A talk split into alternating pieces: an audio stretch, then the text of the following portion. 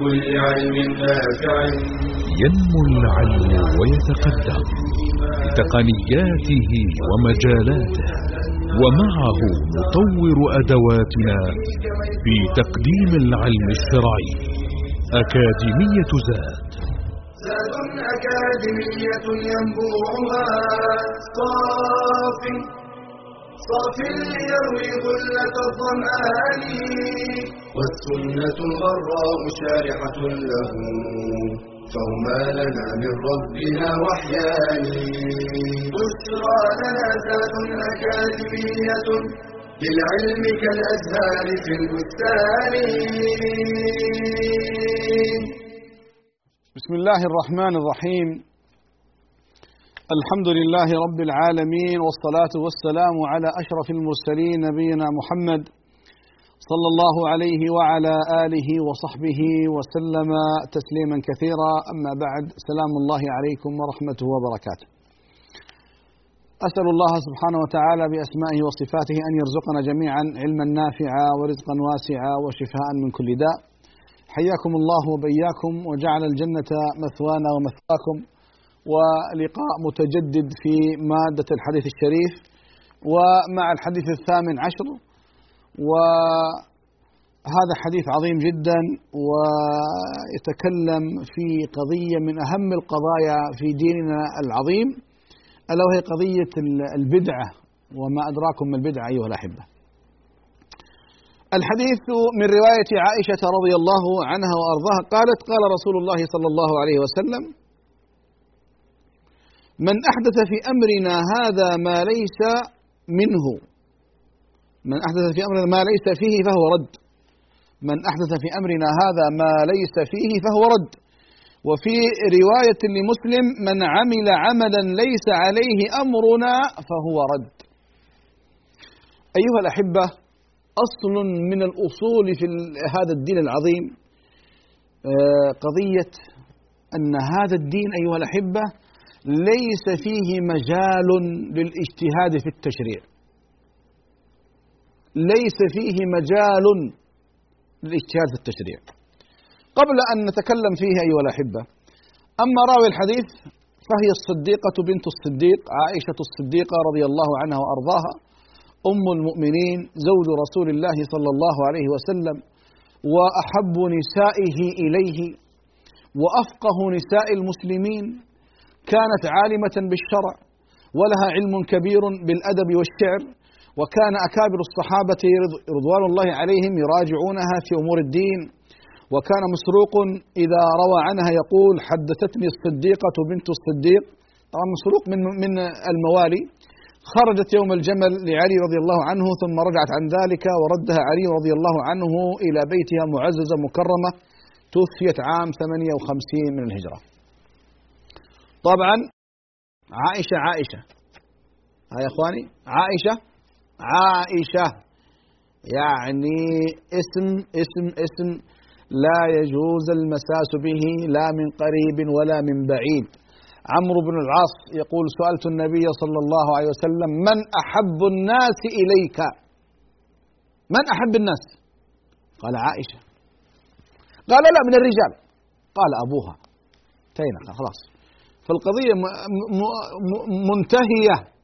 ما في مجال الاجتهاد فالصديقة رضي الله عنها وأرضاها ذكرها الله عز وجل في كتابه أثنى عليها برأها. وهذه هي حب رسولنا صلى الله عليه وسلم وأحب نسائه إليه. مات صلى الله عليه وسلم ورأسه على فخذها وآخر ما دخل فمه وبطنه ريقها رضي الله عنها وأرضاها. ذلك ان انه أنها رأت رسول الله صلى الله عليه وسلم يحد النظر إلى فم عبد الرحمن أخوها لما دخل عليها. فقالت يا رسول الله كان فيه سواك. فقالت يا رسول الله أعطيك إياه؟ قال نعم. فأشار نعم. تقول فأخذته فقضمته ثم لينته بريقي قالت فرأيت رسول الله صلى الله عليه وسلم يستاك به كأشد ما يكون. فآخر ما دخل فم النبي صلى الله عليه وسلم وجوف النبي صلى الله عليه وسلم ريقها رضي الله عنها وأرضاها. بعد ذلك يجوز أن تنتقص عائشة أن أن يمس آه، أن يمس ذكرها الصديقة بنت الصديق ألا لعنة الله على الظالمين؟ لعنة الله على الظالمين. ينتقصون من عائشة رضي الله عنها وقد برأها الله في كتابه الكريم ومات رسول الله صلى الله عليه وسلم على في حجرها. ها؟ وبعد ذلك يأتي من ينتقص عائشة رضي الله عنها وأرضاها. وعند الله تجتمع الخصوم. رضي الله عنها وأرضاها. فهذا الحديث ذكر بعض الكلمات. من أحدث أي اخترع وابتدع من أحدث أي من اخترع في هذا الدين أو ابتدع في هذا الدين. أمرنا هذا أي ديننا وهو الإسلام. ما ليس فيه أي مما لا يوجد في الكتاب والسنة ولا يندرج تحت حكم فيها أو يتعارض مع أحكامها. رد أي مردود باطل غير معتد به. كما قلت أيها الأحبة هذا الحديث يعني من أعمدة الدين. هذا الحديث. لماذا؟ لأنه أقفل الباب على كل إنسان يأتي في الدين بتشريع. انتهت القضية. الله سبحانه وتعالى أنزل قوله تعالى اليوم أكملت لكم دينكم وأتممت عليكم نعمتي ورضيت لكم الإسلام دينا. وهذا في أعظم الأيام في الحج عيد الحج الأكبر. اليوم أكملت لكم دينكم وأتممت عليكم نعمتي ورضيت لكم الإسلام دينا. فبالتالي قضية أن يأتي إنسان بتشريع في الدين انتهى. لا يجوز ولا يسمح ولا أن الإنسان يعني يحاول أن يأتي بشيء. وترى يا إخواني هذه من نعمة الله علينا. من نعمة الله علينا أن أقفل باب الاجتهاد في في التشريع. ليش؟ لأنه يا إخواني بس بس أضرب مثال بسيط. لو أن إمكانية آه، التشريع ما زالت مفتوحة. وفي كل عام بس فقط يزاد عبادة واحدة بس عبادة واحدة في السنة. لأصبح عندنا ألف وأربعمائة ونيف من العبادات التي ما جاءت عن النبي صلى الله عليه وسلم. يا ترى هل الأمة تستطيع أن تقوم بها؟ سؤال هل يمكن؟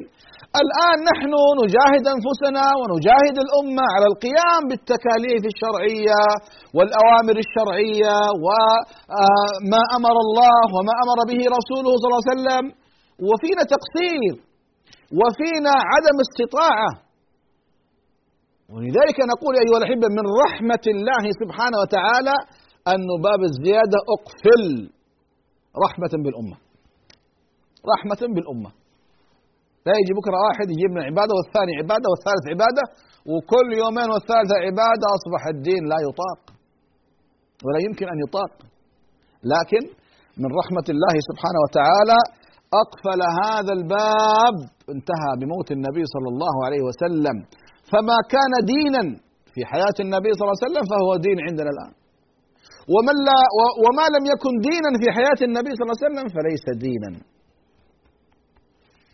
ولذلك أيها الأحبة البدعة من أعظم المعاصي التي يعصى الله التي يعصى الله بها.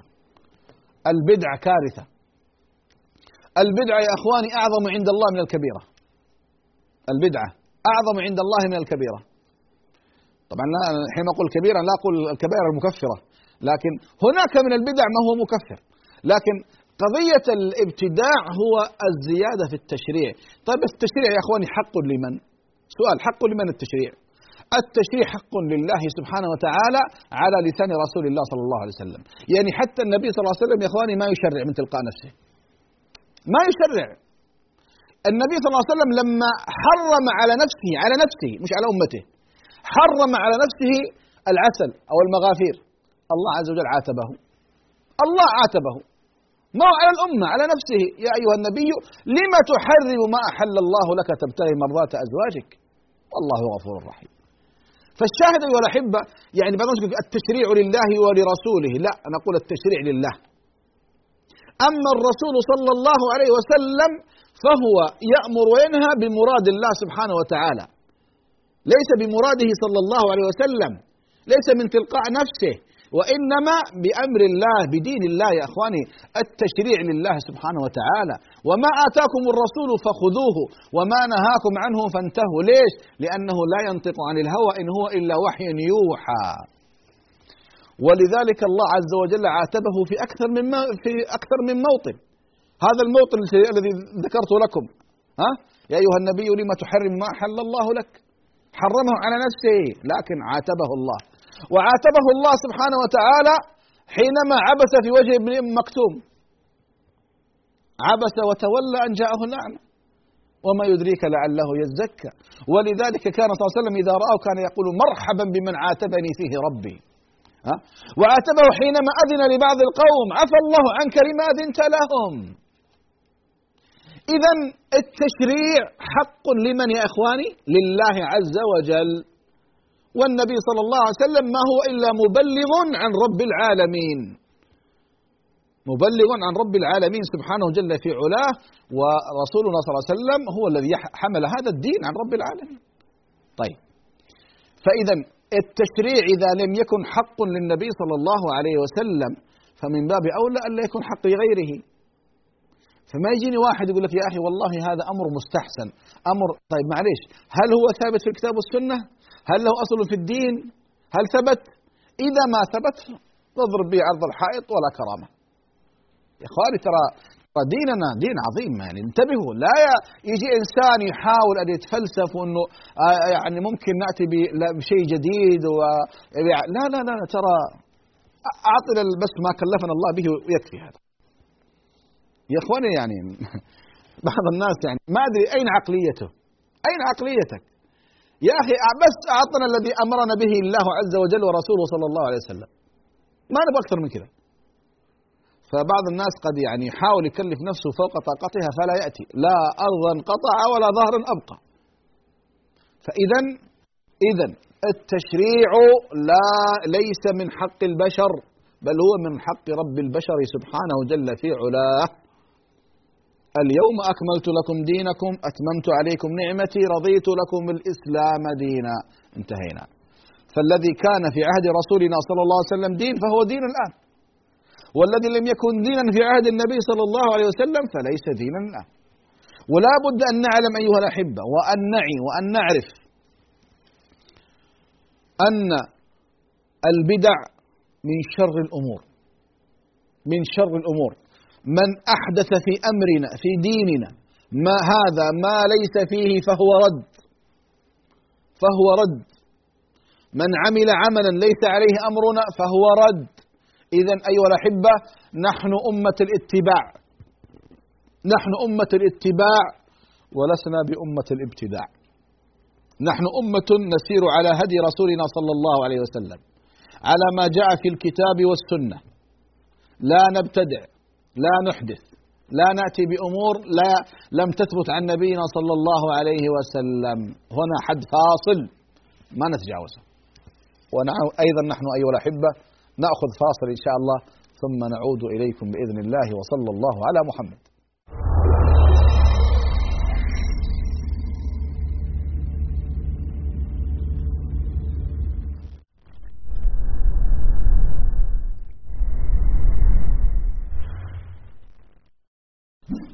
الأشهر الحرم؟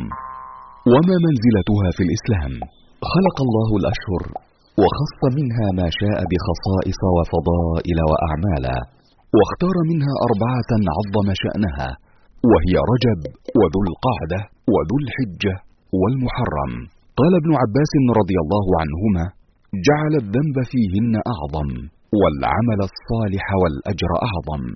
وشهر رجب من هذه الأشهر التي ينبغي على المسلم أن يزداد حذره فيها من الوقوع في المحرمات وأن يكثر فيها من الصالحات. ومما يجب الحذر منه في هذا الشهر تلك الأخطاء التي يقع فيها كثير من الناس. مثل تخصيصه بصلاة تسمى صلاة الرغائب. قال الإمام النووي هي بدعة قبيحة منكرة أشد الإنكار. ومنها تخصيص بعض الأيام بالصوم كيوم السابع والعشرين والاحتفال بليلته بدعوى أنها ليلة الإسراء والمعراج. قال الحافظ ابن حجر لم يرد في صيام شيء منه معين ولا في قيام ليلة مخصوصة فيه. حديث صحيح يصلح للحجة. فينبغي للمسلم أن يتعبد لله بما شرع بعيدا عن المخالفات والبدع. قال تعالى وأن هذا صراطي مستقيما فاتبعوه ولا تتبعوا السبل فتفرق بكم عن سبيله ذلكم وصاكم به لعلكم تتقون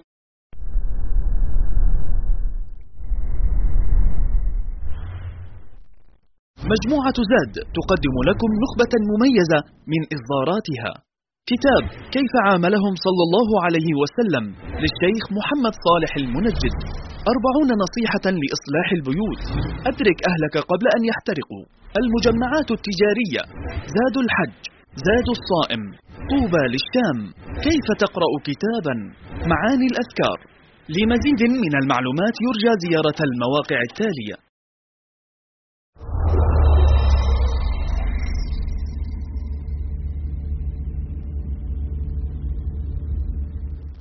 بسم الله الرحمن الرحيم الحمد لله والصلاة والسلام على رسول الله وعلى آله وصحبه ومن والاه وبعد أيها الأحبة الأفاضل ما زلنا مع هذا الموضوع المهم قضية أن البدعة لا تجوز والبدعة هي ما أحدث في الدين ما أحدث في الدين لأن لا يجي إنسان الآن في أمور الدنيا ويقول لك هذه محدثات وبدع لا. البدع يا إخواني قضية مختصة بالدين بما نتعبد الله به عز وجل بالتشريع. يجيني واحد يقول يا أخي السيارة ما تجوز لأنها بدعة. طياره ما تجوز لأنها بدعة. لا لا معلش أمور الدنيا تختلف. لها أحكامها. ها؟ لكن كلامنا الآن عن البدع وهي التي مختصة بالشرع. أحبتي في الله قال العلماء أن الأعمال لا تقبل إلا بشرطين. لا تقبل الأعمال إلا بشرطين. ما هما الشرطان؟ الشرط الأول الإخلاص.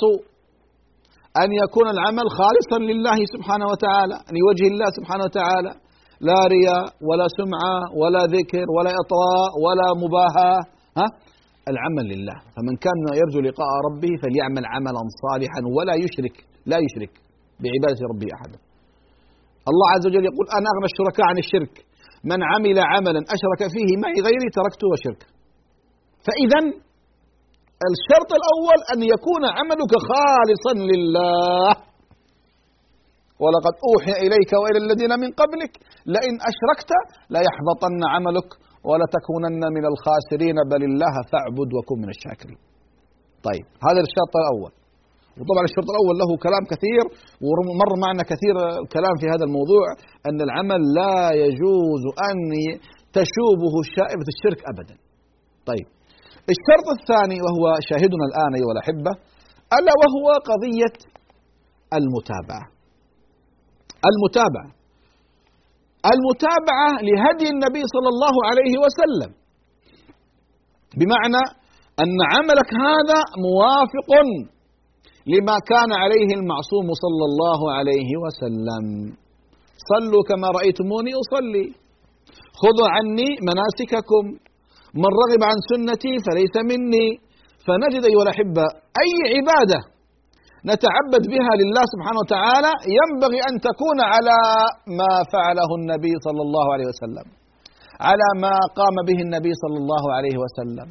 سواء كان في الصلاة أو في الصيام أو في الحج أو في الزكاة أو في الجهاد أو في الولاء والبراء أو في الأمر بالمعروف والنهي عن المنكر أو في المعاملات أو في العبادات أن تكون على هدي المصطفى صلى الله عليه وسلم.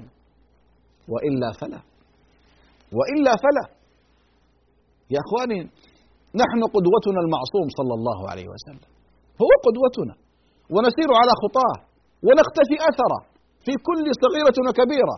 في المنشط وفي المكره في الليل وفي النهار في الظاهر وفي الباطن. نحن نسير خلف رسولنا صلى الله عليه وسلم. من رغب عن سنتي فليس مني. إذا أعمالنا لا تصح إلا بالإخلاص والمتابعة. طيب. الابتداع أيها الأحبة الابتداع يخالف الإخلاص ويخالف المتابعة. فالذي يأتي ببدعة والبدعة كما قلت أيها الأحبة في أول كلامي هي أمر في الدين محدث.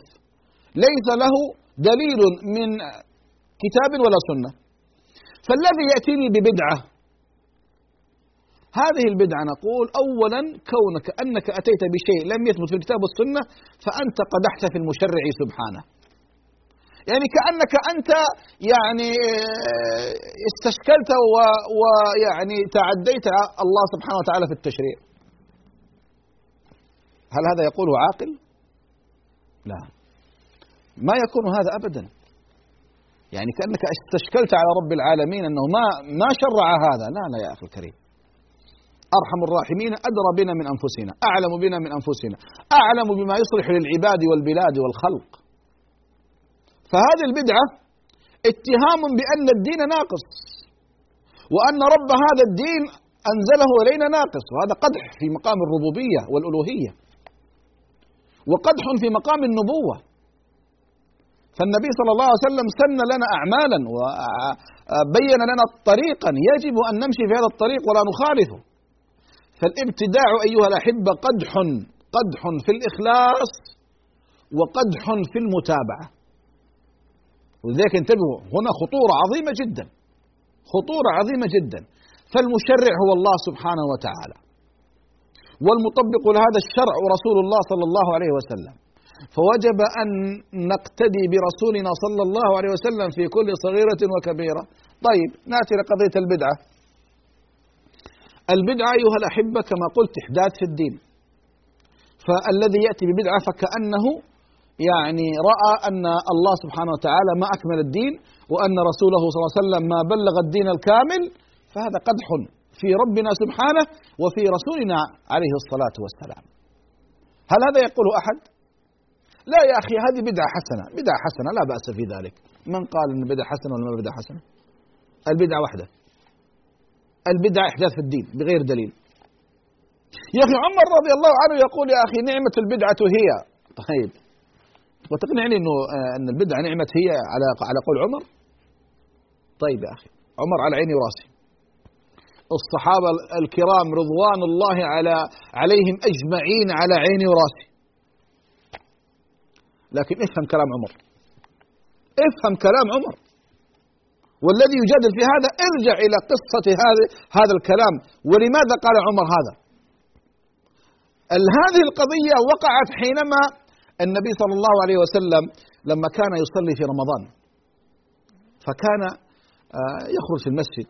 أول ليلة ثاني ليلة ثالث ليلة رابع ليلة المسجد ابتلع فالنبي صلى الله عليه وسلم خشي أن تفرض هذه على أمته. كارثة لو فرضت علينا يا إخواني كارثة. نحن الآن يعني نحاول في الناس تعالوا بس الفرائض. فالنبي امتنع عن الخروج. لماذا؟ خشية أن تفرض. لما مات النبي صلى الله عليه وسلم وهذا من فقه عمر يا إخواني الرجل الملهم المحدث الذي كان ينزل القرآن موافقا لقوله. رأى أن يعيد ما فعله النبي صلى الله عليه وسلم. لماذا؟ لأن الأمر الذي كان يخشى منه النبي زال. لما مات النبي صلى الله عليه وسلم زال الخوف فذهب العارض الذي خاف منه صلى الله عليه وسلم فعمر رضي الله عنه وأرضاه جمع الصحابة على إمام واحد في المسجد. على أبي رضي الله عنه وأرضاه فكان يصلي بالناس. عمر كان يا إخواني يعس المدينة طول الليل ويصلي في بيته. لكن جمع الناس على على إمام واحد. فبعض الصحابة قالوا لا هذه بدعة يا عمر. قال نعمة البدعة هي. يعني كانت هي بدعة فهي نعمة البدعة. لكن بالمناسبة النبي صلى الله عليه وسلم قال عليكم بسنتي وسنة إيش؟ الخلفاء الراشدين المهديين من بعدي. ولذلك أيها الأحبة أقوال الصحابة حجة. والصحابة رضوان الله عليهم إذا قالوا شيء فإنهم يقولون شيء عن رسول الله صلى الله عليه وسلم. فهم من أعرف الناس بالدين وأعرف الناس بهذا, بهذا الذي في الدين. فإذا فعل الصحابة شيء قلنا على العين والرأس. لأن الصحابة رضوان الله عليهم من أبعد الناس عن الشرك وعن البدعة وعن الخطأ وعن الزلل. تربية محمد صلى الله عليه وسلم. إذا أحبتي في الله علينا أن نأخذ ما فعله الصحابة. لذلك عثمان رضي الله عنه وأرضاه لما استحدث الأذان الأول. حد يعني اعترض على عثمان؟ أبدا. لأنه أن الله النبي صلى الله عليه وسلم وجهنا أن نأخذ بالصحابة. أعرف الناس بدين الله بعد رسوله صلى الله عليه وسلم. فعمر رضي الله عنه لما قال نعمة البدعة هي ها إنما قال لشيء كان على عهد رسول الله صلى الله عليه وسلم. والصحابة رضوان الله عليهم لم يخالفوا في ذلك. إذا الآن عندنا موقف مهم جدا. ألا وهو قضية أننا نتأسى برسولنا صلى الله عليه وسلم ونتأسى كذلك بصحابة رسول الله صلى الله عليه وسلم. لما قال صلى الله عليه وسلم آه، افترقت اليهود على 71 فرقة وافترقت النصارى على 72 فرقة وستفترق أمتي على 73 فرقة. كلها في النار إلا واحدة. قالوا من هي يا رسول الله؟ قال من كان على ما كنت عليه أنا ها؟ وأصحابي. أنا وأصحابي. فالصحابة رضي الله عنهم هم من أعدل الناس بعد رسول الله ولذلك نأخذ أقوالهم. نأخذ أقوالهم لأنهم عدول ولا يمكن أن يتجرأ الواحد فيهم على أن يقول بشيء لم يكن على عهد رسول الله صلى الله عليه وسلم. فإذا صلاة التراويح ليست بدعة بل سنة. سنة. والرسول صلى الله عليه وسلم يقول من قام مع إمامه حتى ينصرف. حديث صحيح. من قام مع إمامه حتى ينصرف كتب له قيام تلك الليلة. إذا لنا أصول. فالبدعة أيها الأحبة ليس عندنا بدعة حسنة وبدعة سيئة. البدعة لفظ قبيح. البدعة لفظ قبيح. مؤلم. أي بدعة ضلالة. قال صلى الله عليه وسلم كل محدثة بدعة وكل بدعة ضلالة وكل ضلالة في النار. انتهينا. فلا يجيني واحد يتفلسف عليه ويقول إيش؟ لا بدعة حسنة وبدعة سيئة. لا ما في. ما دام إنها بدعة خلاص. البدعة حكمها واحد زي الشرك حكمه واحد الكفر حكمه واحد. انتهينا. فإذا هذه قضية مهمة. يا إخواني من من حبنا لله عز وجل ولرسوله صلى الله عليه وسلم قضية هذا الحديث. من حبنا لله ولرسوله أن نطبق ما جاءنا عن الله ورسوله بس لا نزيد ولا ننقص. هذا هذا الحب يا إخواني. هذا الحب الحقيقي. أن نطيع الله وأن نطيع رسول الله صلى الله عليه وسلم لا زيادة ولا نقصان. لا غلو ولا جفاء لا إفراط ولا تفريط. هذا الصح. هذا الصح أيها الأحبة. ولذلك الصحابة وقفوا موقف عظيم جدا من البدع. وقفوا موقف عظيم جدا من البدع. يعني لله در الصحابة. أبو بكر رضي الله عنه عمر عثمان علي بن مسعود بن عباس كبار الصحابة وكانوا وقفوا مواقف يعني بس عمر رضي الله عنه وأرضاه لما سمع أن رجل اسمه صبيغ بن عسل كان يضرب آيات القرآن بعضها ببعض. يقول الله قال كذا وقال كذا طيب كيف نوفق؟ قال كذا وقال كذا قال كيف نوفق؟ فاستمع به وهو في الشام قال علي به. وجهز له عراجين النخل. هذا عراجين النخل تؤخذ من النخل. فلما جاء به قال أنت صبيغ بن عسل؟ قال نعم يا أمير المؤمنين. قال وأنا عمر بن الخطاب. فأمسكه وضربه حتى أغمي عليه. قال احملوه. في اليوم الثاني جاء به قال أنت صبيغ بن عسل؟ قال نعم. قال وأنا عمر بن الخطاب. فجلده حتى أغمي عليه.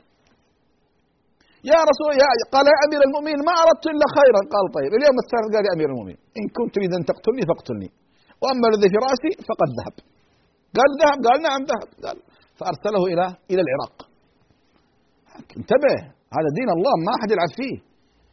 ما أحد يقدم ولا يؤخر فيه. هذا رجل يسأل عن بعض الآيات التبست عليه لكن سألها بطريقة غير مؤدبة. فعمر أدبه. لما قامت الفتنة بين الصحابة ولما قامت الفتنة بين الثوار وما الثوار وجاء بعضهم وقال أنا لك الآن يا يا صبيغ بن عسل أن أن تخرج مبادئك كما يقول بعض الناس الآن. فلما جاءوه وقال خلاص الآن ممكن أنك تبين إيش عندك وش فقام يحك ظهره. قال رحم الله عمر. خلاص أدب عمر. كان في رأسه شيء فزال. فإذا يا إخواني انظروا الصحابة كيف كانوا يقفون من البدع والمحدثات. موقف عظيم جدا. ولا تأخذهم بهم به لومة لائم. وهكذا نحن أيها الأحبة. ينبغي أن نغار على ديننا على شرع ربنا على سنة نبينا صلى الله عليه وسلم أن نغار على هذا الدين. ما أتاكم وما أتاكم الرسول, فخذوه وما نهاكم عنه فانتهوا. نحرص عليه أيها الأحبة. فاصل ثم نعود إليكم بإذن الله تعالى وصلى الله على محمد.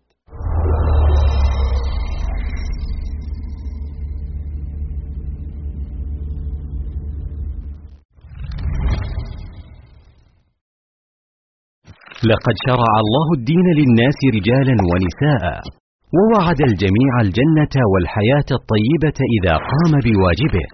فقال تعالى من عمل صالحا من ذكر أو أنثى وهو مؤمن فلنحيينه حياة طيبة ولنجزينهم أجرهم بأحسن ما كانوا يعملون.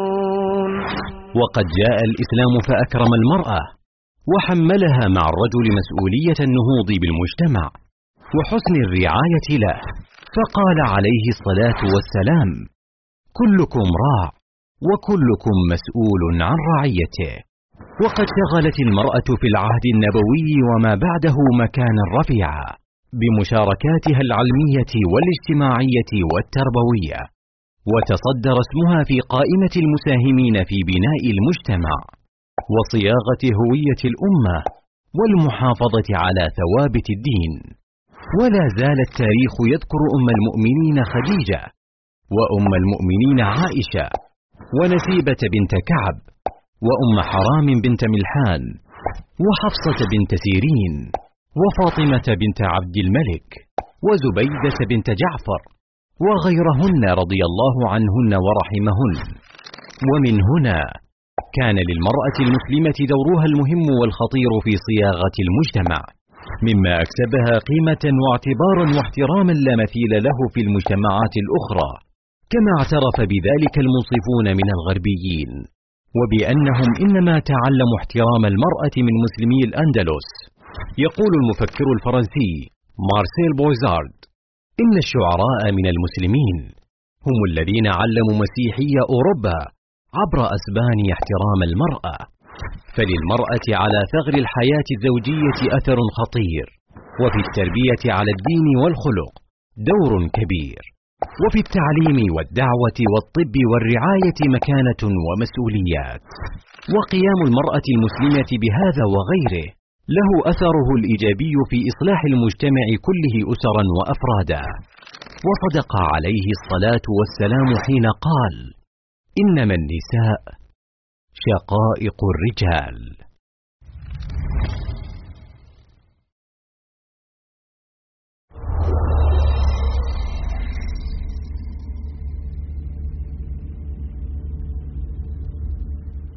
بسم الله الرحمن الرحيم الحمد لله والصلاة والسلام على رسول الله وعلى آله وصحبه ومن والاه أما بعد سلام الله عليكم ورحمته وبركاته ما زلنا أيها الأحبة مع هذا الحديث العظيم وأتمنى أن نعود إليه في بعض المصنفات التي صنفت كشروح الأربعين النووية أو جامع علوم الحكم لابن رجب رحمه الله.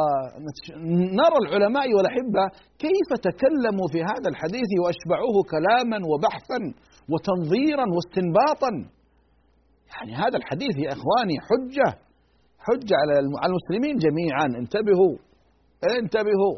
التشريع حق لله سبحانه وتعالى على لسان رسوله صلى الله عليه وسلم. أما أننا نسعى إلى الإحداث لا. انتبه. والله وبالله وتالله ما مات رسول الله صلى الله عليه وسلم إلا وقد أكمل الله به الدين وبلغ الرسالة وأدى الأمانة ونصح الأمة. ما من خير يا إخواني إلا ودلنا عليه صلى الله عليه وسلم. ولا شر إلا وحذرنا منه صلى الله عليه وسلم. ليس هناك مجال للاجتهاد بعد ذلك. انتبهوا. انتبهوا. النوازل وما النوازل يسأل الإنسان يقول النوازل إيش نسوي فيها؟ النوازل ارجع فيها إلى كتاب الله وسنة رسول الله. ستجد فيها العلاج الناجع. والله ما كان رسول الله صلى الله عليه وسلم ليموت والناس يحتاجون إلى أمر غمض عليهم في دينهم. لا والله. ماذا نفعل بقول الله اليوم أكملت لكم دينكم؟ ماذا, ماذا نفعل بها؟ خلاص انتهت القضية. فإذا الابتداع لا. لا يجوز. حتى لو كان عبادة ظاهرة. يعني بعض الناس يقول لك يا أخي سنتكلم الآن. يعني سأزيد. أنا ما حجيب شيء مخالف الدين. لا لا لا لا. ترى قد كفيتم. قد كفيتم. اتبعوا ولا تبتدعوا فقد كفيتم. هكذا يقول ابن مسعود رضي الله عنه وأرضاه. فالإسلام صراط مستقيم. واضح بين. ما في أي غموض. السبل هذه اتركوها. ما هذه السبل ما ما ما هناك سبيل إلا وعلى رأسه ولا على بابه شيطان يدعو إليه. لا. وأن هذا صراطي مستقيما فاتبعوه ولا تتبعوا السبل فتفرق بكم عن سبيله. أيها الأحبة لا يجوز الإحداث في الدين ولو عن حسن قصد ولو كان القلب يرق لذلك ويقبل عليه لأن هذا من عمل الشيطان. انتهينا. تشريع حق لله سبحانه وتعالى.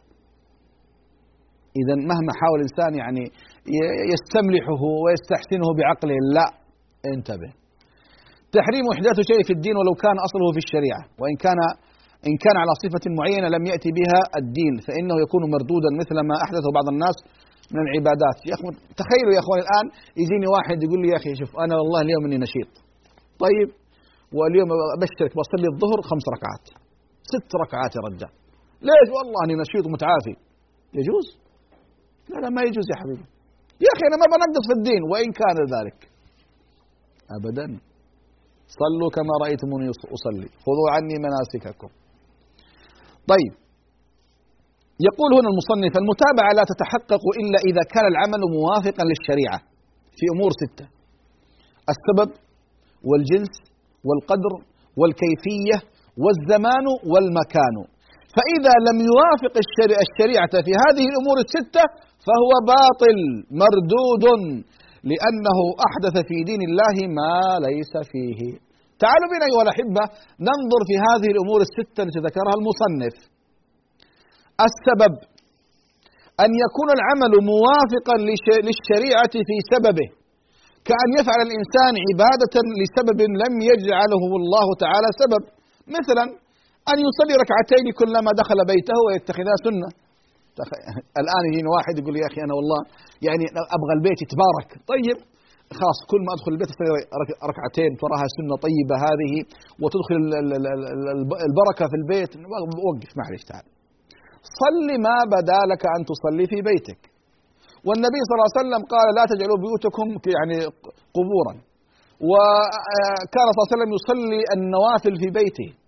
لكن تصليها على على على على سبيل ليش؟ على سبيل آه مثلا التطوع. لكن تقول سنة لها أصل في الدين لها فضل. نقول بدعة بدعة. انتبه. يا أخي صلاة وإن كان صلاة. لكن إذا إذا زعمت أن لها فضل أو سبب أو كذا بدون دليل باطل. اذا سبب. الأمر الثاني قال والجنس. أن يكون العمل موافقا للشريعة في الجنس أي في النوع. فلو تعبد لله بعبادة لم يشرع لم يشرع جنسها فهي غير مقبولة. مثل ذلك لو أن أحدا ضحى بفرس. أضحية. طبعا طيب البقرة قيمتها مثلا خمسة آلاف ريال. أخونا ضحى بفرس قيمته خمسين ألف ريال. يجوز؟ لا ما يجوز. لأن الأضحية من بهيمة الأنعام. يا أخي الفرس بخمسين ألف بمئة ألف. بخمسمائة ألف. ما يجوز. ما يجوز. لأنه ليس من بهيمة الأنعام. إذا لابد أن تكون العبادة من نفس الجنس الذي جاء به السلف. ثالثا أن يكون العمل موافقا للشريعة في القدر. فلو تعبد شخص لله عز وجل بقدر زائد على الشريعة لم يقبل منه. كما ذكرت أنا قبل قليل. أو إنسان مثلا آه، قال شخص غسل أعضاءه في الوضوء أربع مرات. زيادة في النظافة. أنا ما بنقص أربع خمس مرات ما في مشكلة. غلط. باطل عمل باطل. يا أخي أنا ما نقصت وإن كان ما نقصت أنت شرعت الحين. وهذا ما يجوز. عندك واحدة ثنتين ثلاث مرات بس. أربع ما يجوز. إنسان صلى الظهر خمس ركعات ما يجوز. إنسان صلى الفجر عشر ركعات ما يجوز. يا أخي أنا ما نقصت ما يجوز. وما أتاكم الرسول فخذوه وما نهاكم عنه فانتهوا. إنسان طاف حول حول الكعبة بدال سبع أشواط عشر أشواط. ما يجوز. سبع أشواط فقط. من لا يجوز لك أن تعيد تبغى تطوف مرة ثانية سبعة أخرى. مرة ثالثة سبعة ثالثة لكن تقول لي والله أنا بطوف ثمانية أشواط. أقول لك والله دي تعبان. أطوف خمسة أشواط. ما يجوز. إخواني ديننا دين مش دين كامل ثابت. ما في إمكانية للزيادة أو النقصان أبدا. طيب. آه رابعا أن يكون العمل موافقا للشريعة في الكيفية. فلو عمل شخصا عملا يتعبد به لله وخالف الشريعة في كيفيته لم يقبل منه وعمله مردود. مثاله لو أن رجلا صلى وسجد قبل أن يركع فصلاته باطلة. أنا ركعت آسف سجدت قبل الركوع باطل. باطل يا أخوان. إنسان صام من الفجر إلى من آسف من المغرب إلى الفجر. ما يجوز. الصيام من الفجر إلى المغرب. إذا لابد أن توافق الشريعة في الكيفية. أن يكون العمل كذلك موافق للشريعة في الزمان فلو صلى الصلاة قبل دخول وقتها فالصلاة غير مقبولة لأنها في زمن غير ما حدده الشرع. تخيل إنسان يصوم رمضان في شوال. يجوز؟ ما يجوز. يحج في شهر محرم. يجوز؟ ما يجوز. يصلي الصلاة في غير وقتها. يا أخي أنا حصلي. أبشر حصلي. لكن صلاة الفجر الساعة خمسة يصليها الساعة ثمانية. ما يجوز. الساعة سبعة. ما يجوز بغير عذر. الصلاة مثلا الظهر الساعة 12 ونص صلاها الساعة 12 صلاة باطلة. في غير وقتها. ولو أن أحدا أخر العبادة المؤقتة عن وقتها بلا عذر كأن صلى الفجر بعد طلوع الشمس بغير عذر فصلاته مردودة كما تكلمنا أن يكون العمل موافقا للشريعة في المكان. فلو أن أحدا اعتكف في غير المسجد. يجيني واحد يقول أقول لك وأنا في معهد علمي أبغى أعتكف في المعهد العلمي. نقول لا ما يجوز يا أخي. الاعتكاف ما يكون إلا في مسجد فقط. طب أعتكف في المدرسة؟ ما يجوز. طيب في البيت ما يجوز. إذا هذه شروط مهمة جدا في في العمل يا إخواني. إذا السبب والجنس والقدر والكيفية والزمان والمكان. هذه أمور ستة لابد أن أن آه، تتحقق في العبادة وإلا فالعبادة باطلة. إذا أحبتي في الله نحن حينما نقول هذا الكلام ليس المقصد أننا نعسر على الناس. والله بالعكس هذا تيسير للناس. هذا تيسير لهم حتى لا يتخبطون. ما يأتي كل زمان وكل مكان يجيني واحد ويأتيني يهرف بما لا يعرف. وتبدأ السنن المستحبة والأعمال المستحبة والعبادات المستحبة. لا يا أخي. يا إخوان ترى والله العظيم ما هناك عبادة إلا وعندنا فيها مساحات من العبادة. دعونا نأتي بها. لكن الشيطان يا إخواني حريص. الشيطان حريص على إضلال بني آدم. يعني يمكن الآن الشيطان يحاول أن يثقلك في الأمور الواجبة والسنن الثابتة وربما تأتي بأعمال فوق طاقتك وتشعر فيها براحة وسعادة. صدقوني يا إخواني بعض الناس عند بعض أهل البدع قد يأتي بأعمال شاقة. أنا رأيت بعض الناس في الحرم يصلي يعني أنا أعرف أعرفهم من هيئاتهم ومن أشكالهم. بعض الفرق المنتسبة للإسلام. يصلي يمكن يا إخواني خمسين ركعة في عشر دقائق. راكع ساجد طالع نازل راكع ساجد طالع نازل. مسكين أنا أرحمه. وهو يصلي. طيب يا أخي الله والله ما كلفك بهذا. والله ما كلفك الله بهذا. الله كلفك بخمس صلوات واجبة. ها؟ وفي هناك رواتب وهناك سنن. وتصليها باطمئنان. إذا وقفت تطمئن واقفا إذا ركعت تطمئن راكعا إذا رفعت من الركوع تطمئن واقفا ثم إذا سجدت تطمئن في سجودك إذا رفعت تطمئن في في جلستك. أما بهذا الشكل ها؟ يعني مثل السستة طالع طالع نازل نازل ما يصير.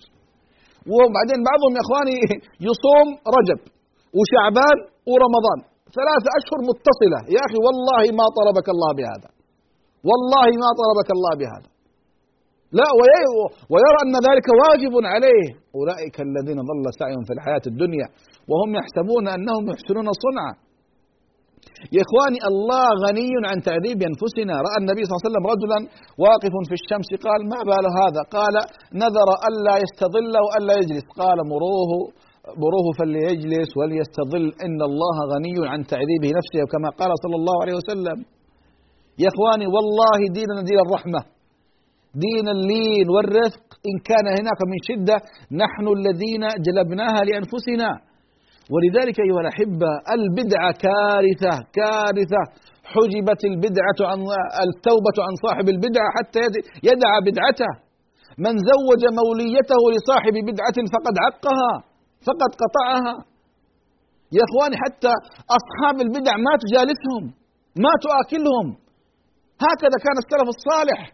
يا إخواني أصحاب البدع حتى الجلوس معهم لا. إلا من باب النصيحة والتعليم لماذا؟ لأن ديننا دين عظيم يا إخواني. دين الله هذا مو دين فلان أو فلان. لا دين الله. لا بد أن نغار عليه وأن نحافظ عليه وأن نضحي من أجله بالغالي والنفيس. دين رب العالمين. انتهى الوقت أيها الأحبة وأسأل الله سبحانه وتعالى أن يجعلنا مفاتيح للخير مغاليق للشر. أسأله سبحانه وتعالى أن يغفر ذنوبنا وأن يستر عيوبنا وأن يصلح فساد قلوبنا وفساد أعمالنا وأن يستعملنا في طاعته وأن يجعل القرآن الكريم ربيع قلوبنا ونور صدورنا وجلاء أحزاننا وأن يستعملنا في خدمة هذا الدين العظيم. وصلى الله على محمد وعلى آله وصحبه وسلم والحمد لله رب العالمين. يا راغبا في كل علم نافع. متطلعا لزيادة الإيمان. وتريد سهلا النوال ميسرا يأتيك ميسورا بأي مكان. زاد زاد أكاديمية ينبوعها. صاف صاف ليروي غلة الظمآن. والسنة الغراء شارحة له. فهما لنا من ربنا وحيان. بشرى لنا ذات أكاديمية للعلم كالأزهار في البستان.